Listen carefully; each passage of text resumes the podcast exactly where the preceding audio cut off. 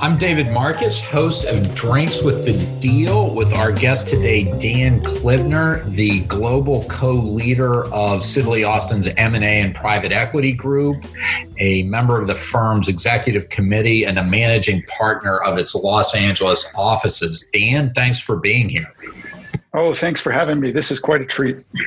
So we're, we're going to, to talk about a, a couple of things today. Uh, first of all, your your early career, how you came to M and A and private equity and Los Angeles.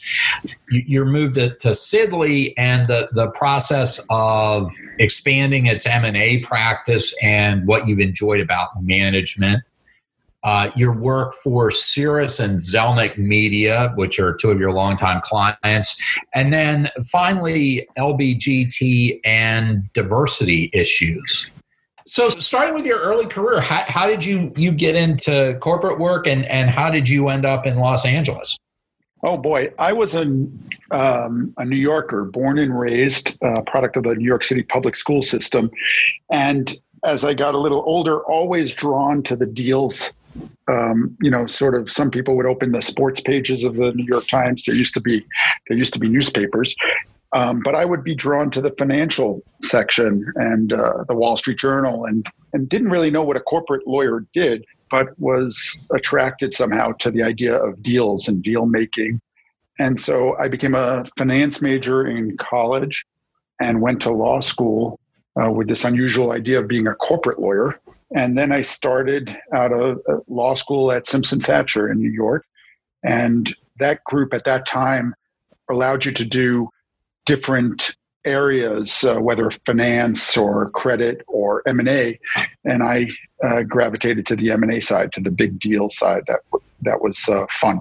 One of the biggest deals at the time it shows you how things have changed was Matsushita, which we know as Panasonic, when they, they did a $7 billion acquisition of MCA following Sony's acquisition of Columbia Pictures.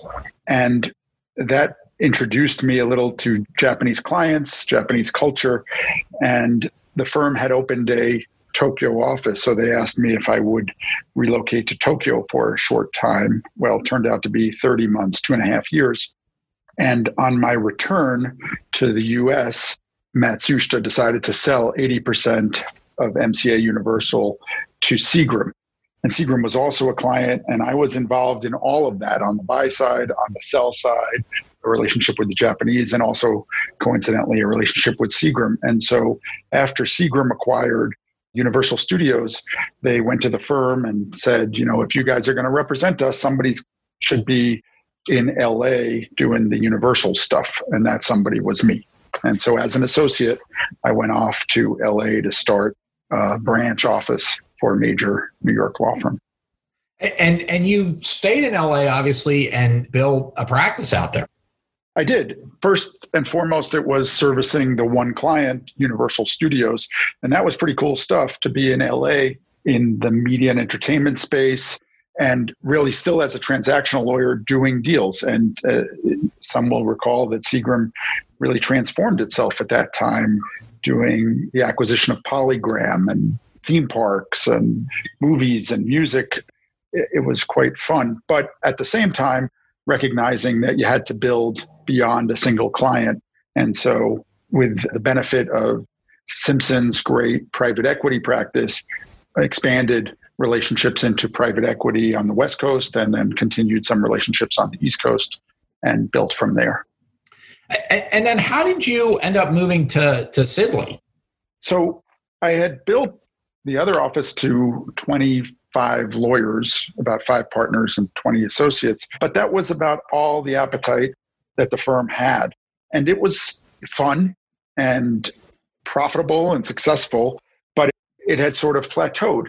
And somebody smart, I guess, came to me and said, How's that working out for you? Wouldn't it be more fun to continue to build and to have more resources and more support from a firm for which LA is, is meaningful and the areas that you practice in are meaningful? And so I took a meeting.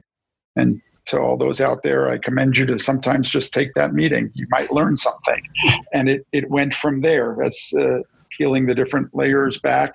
I met more and more interesting people. And fundamentally, I was excited by the opportunity to build something special and lasting.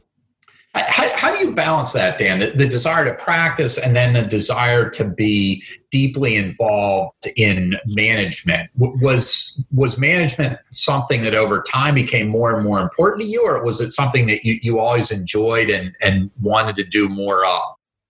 So I think it all starts with the lawyering and the deal making and being a good lawyer. And I really like that part of my life and that part of my job. But it turns out, I guess, I'm a good manager. I think what I'm most good at is is identifying and connecting and elevating that talent to their best possible version of themselves. And you know, when I'm surrounded by clients and friends and colleagues, they seem to say that that's what I do, and I stay in touch, and I find ways to motivate people in positive ways, I guess. And that has become the management style that I've embraced, and it's it, it, it seems pretty obvious to me. It doesn't seem like a lot of work, but I couple that with some communications. Sometimes an important part of this job is just being empathetic, understanding, communicating. I'll tell you, there's been no greater truth to that statement than during the coronavirus and then the aftermath of the recent deaths and protests. And you know those skills for which none of us uh, were trained in law school or maybe even in life have all been called into use in the last 12 weeks at Sidley, you've built the, the practice and, and as part of that done a fair amount of hiring, uh, both in Los Angeles and, and elsewhere. How do you think about hiring? And did you have some kind of platonic ideal of Sidley or, or of its M&A or private equity practice that you wanted to achieve? Or was it more looking at what the possibilities were in any given market at any given time and and thinking how you might be able to develop those opportunities. Yeah.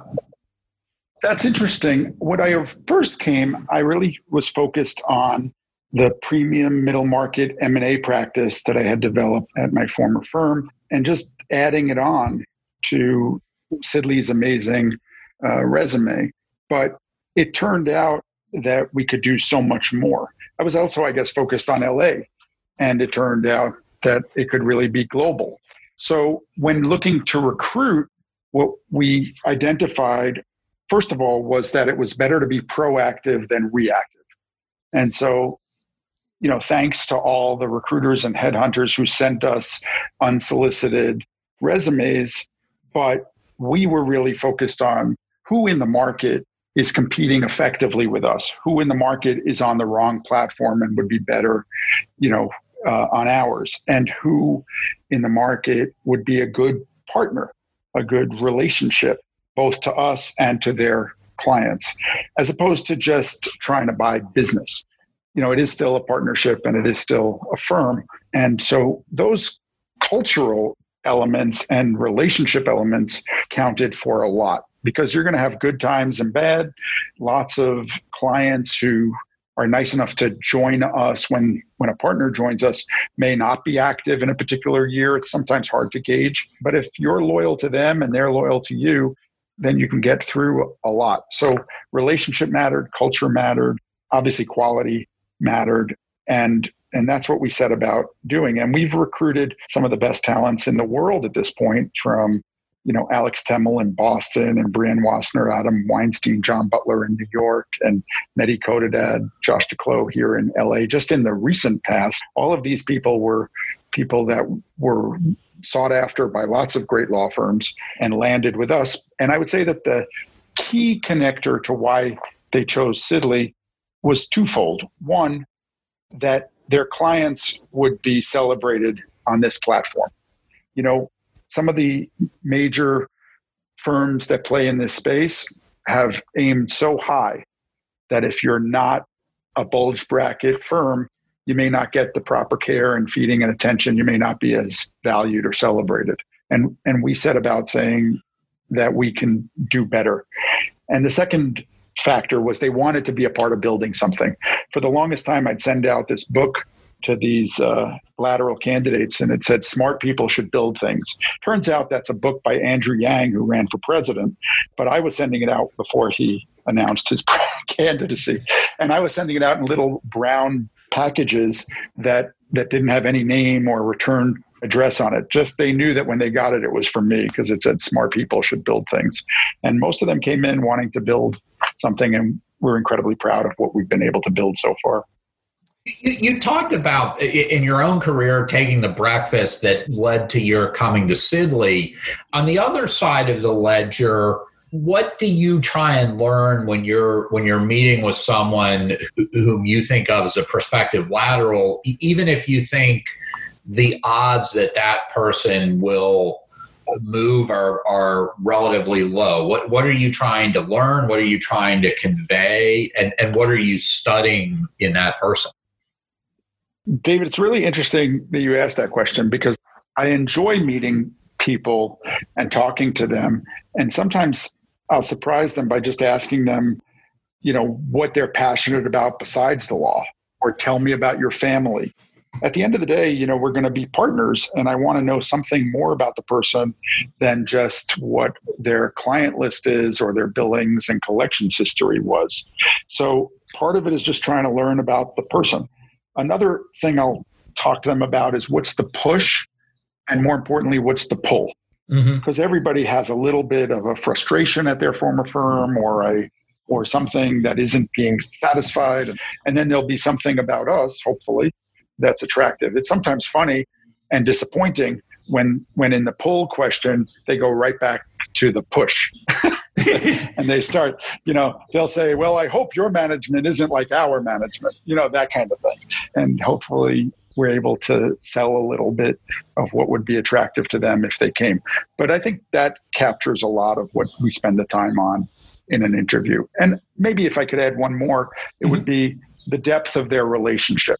You know a lot of great lawyers i mean a lot of fine lawyers have have done a deal for someone but a deal, especially in the private equity space where deals are are what private equity firms do, a single deal or even a couple isn't usually a relationship.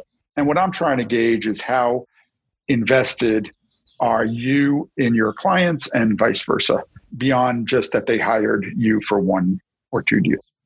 You, you mentioned headhunters a few minutes ago. Do you do you use headhunters, and if, so, what is the the value that they're really critical in adding? I do use headhunters, and they're professionals, especially the good ones and the ones who are succeeding are really professionals, and they they can add real value. Of course, in the first instance, they can introduce you to someone that you might not have been aware of, or you might not be aware that that that person is interested in potentially moving. Uh, but also, I've done a number of hires where we didn't use a headhunter. And boy, then you're left to doing all the mechanics yourself and even keeping it going and pushing and getting the next meeting scheduled. All that kind of stuff, the blocking and tackling of it is a real value that a good headhunter can provide they, they make it look easy, but when you're busy with your own deals and when you're busy managing and doing all the other things that we have to fill, to to also find the time to keep the ball rolling. And time is really the important factor in executing on a potential lateral because you don't want to lose momentum and traction. And that's where they can really play a, a, a very big role. You do a, a, lot of work in particular for, for Siris and Zelnick Media. Can you uh, talk a little bit about each of those relationships and, and a couple of deals you've done in, in recent years for those clients? Sure, I'd be happy to. The relationships in each case are very long term. And when the Siris team were starting out in private equity, they were at a firm called Ripplewood and I was probably a first year partner. And I got a call to help Ripplewood uh, with a transaction on the West Coast. Their historic counsel didn't have a West Coast office, and the team wanted a lawyer who was facile with the issues, and and that turned out to be me.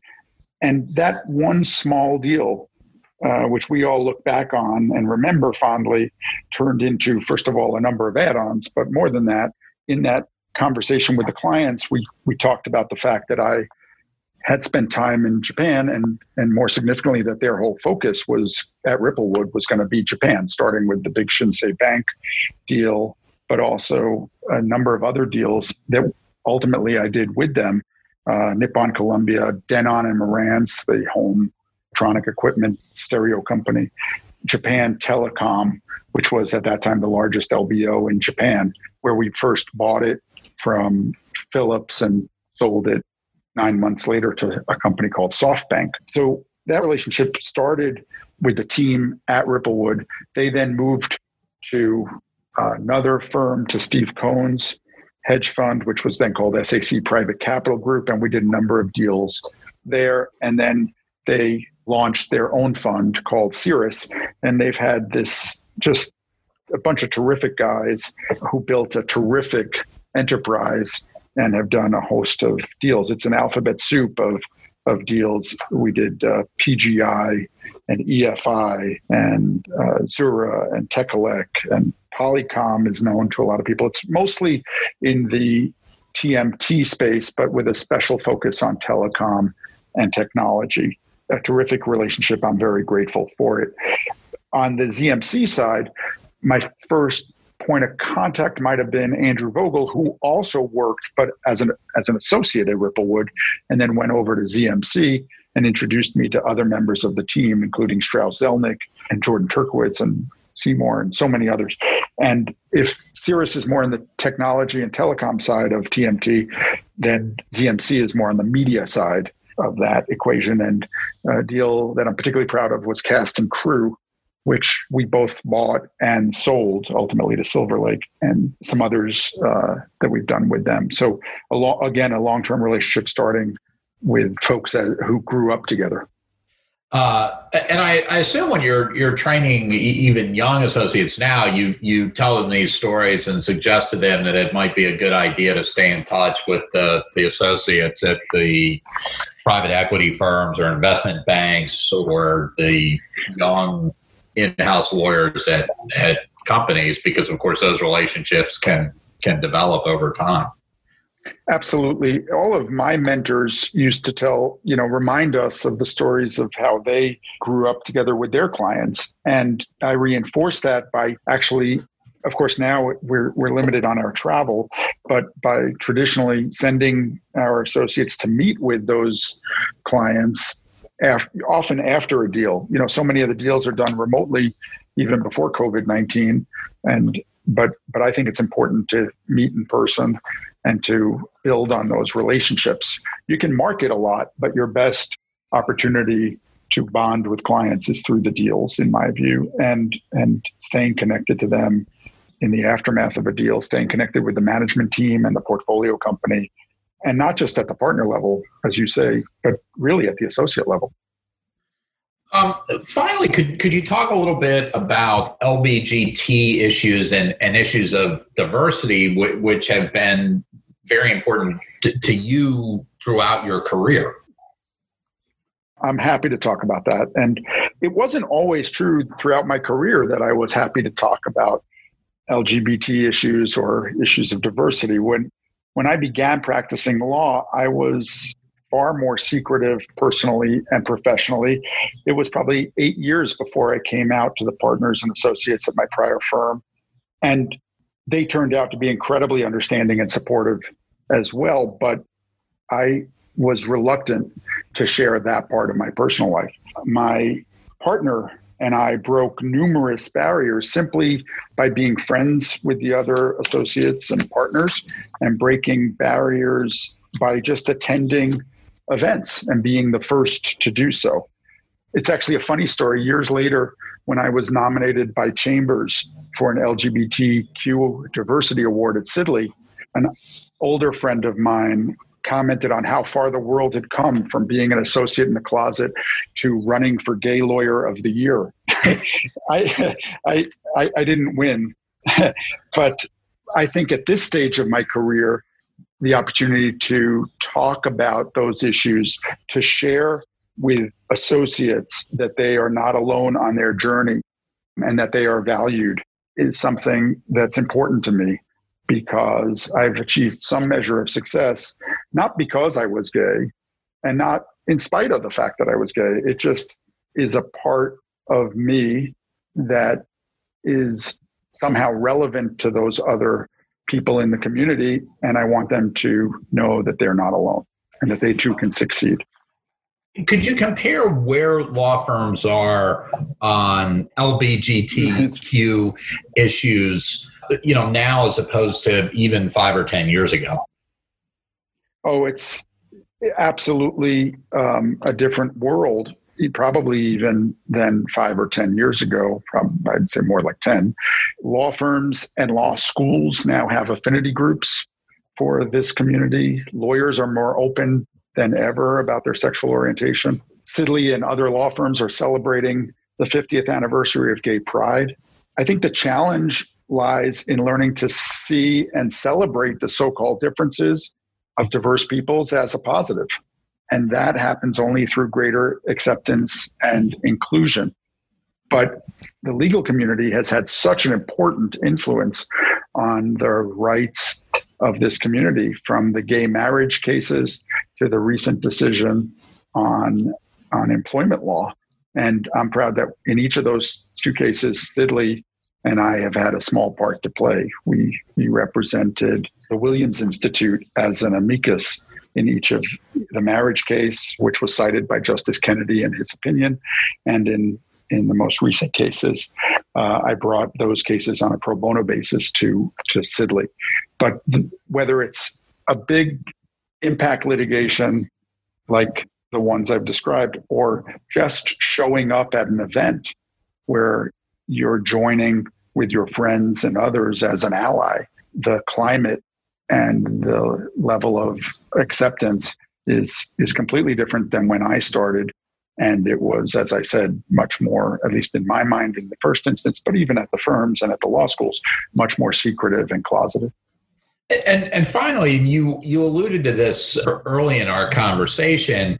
Uh, obviously, there's been incredible social stress in recent weeks because of nationwide protests, Black Lives Matter. How does the legal community's experience with LBGTQ, which, which has been really successful, what, what are the lessons of that for uh, issues of ethnic and racial diversity, which have been honestly more challenging for big law generally.